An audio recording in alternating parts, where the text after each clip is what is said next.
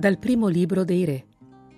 In quei giorni Salomone si pose davanti all'altare del Signore, di fronte a tutta l'assemblea di Israele, e stese le mani verso il cielo. Disse: Signore, Dio di Israele, non c'è un Dio come te, né lassù nei cieli, né qua giù sulla terra.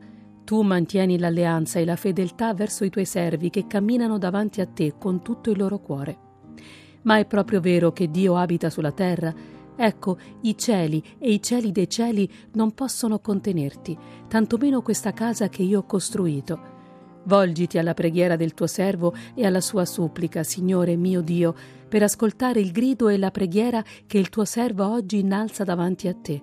Siano aperti i tuoi occhi notte e giorno verso questa casa, verso il luogo di cui hai detto, lì porrò il mio nome Ascolta la preghiera che il tuo servo innalza in questo luogo, ascolta la supplica del tuo servo e del tuo popolo Israele quando pregheranno in questo luogo, ascoltali nel luogo della tua dimora, in cielo, ascolta e perdona.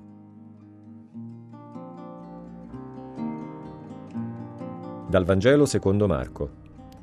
In quel tempo si riunirono attorno a Gesù i farisei e alcuni degli scribi venuti da Gerusalemme. Avendo visto che alcuni dei suoi discepoli prendevano cibo con mani impure, cioè non lavate, i farisei infatti e tutti i giudei non mangiano se non si sono lavati accuratamente le mani, attenendosi alla tradizione degli antichi, e tornando dal mercato non mangiano senza aver fatto le abluzioni, e osservano molte altre cose per tradizione, come lavature di bicchieri, stoviglie, di oggetti di rame e di letti. Quei farisei e scribi lo interrogarono perché i tuoi discepoli non si comportano secondo la tradizione degli antichi, ma prendono cibo con mani impure?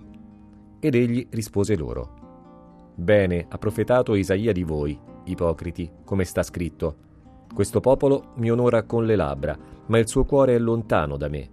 Invano mi rendono culto, insegnando dottrine che sono precetti di uomini. Trascurando il comandamento di Dio, voi osservate la tradizione degli uomini e diceva loro, Siete veramente abili nel rifiutare il comandamento di Dio per osservare la vostra tradizione.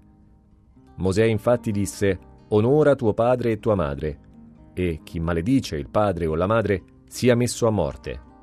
Voi invece dite, se uno dichiara al padre o alla madre ciò con cui dovrei aiutarti è corban, cioè offerta a Dio, non gli consentite di fare più nulla per il padre o la madre.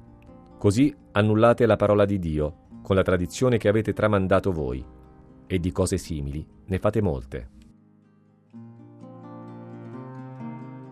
La distanza tra il dire e il fare a questi maestri di Israele che pretendono di insegnare agli altri la parola di Dio e di essere rispettati in quanto autorità del Tempio, Gesù contesta la doppiezza, la doppiezza della loro vita predicano una cosa ma poi ne vivono un'altra. Queste parole di Gesù richiamano quelle dei profeti, in particolare di Isaia.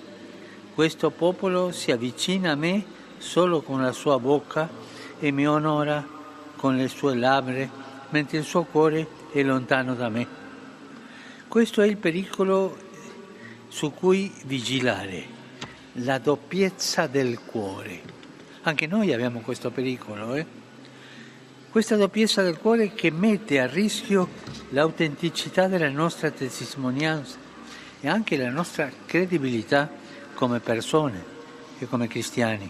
Fratelli e sorelle, accogliendo questo monito di Gesù, chiediamoci anche noi, cerchiamo di praticare quello che predichiamo?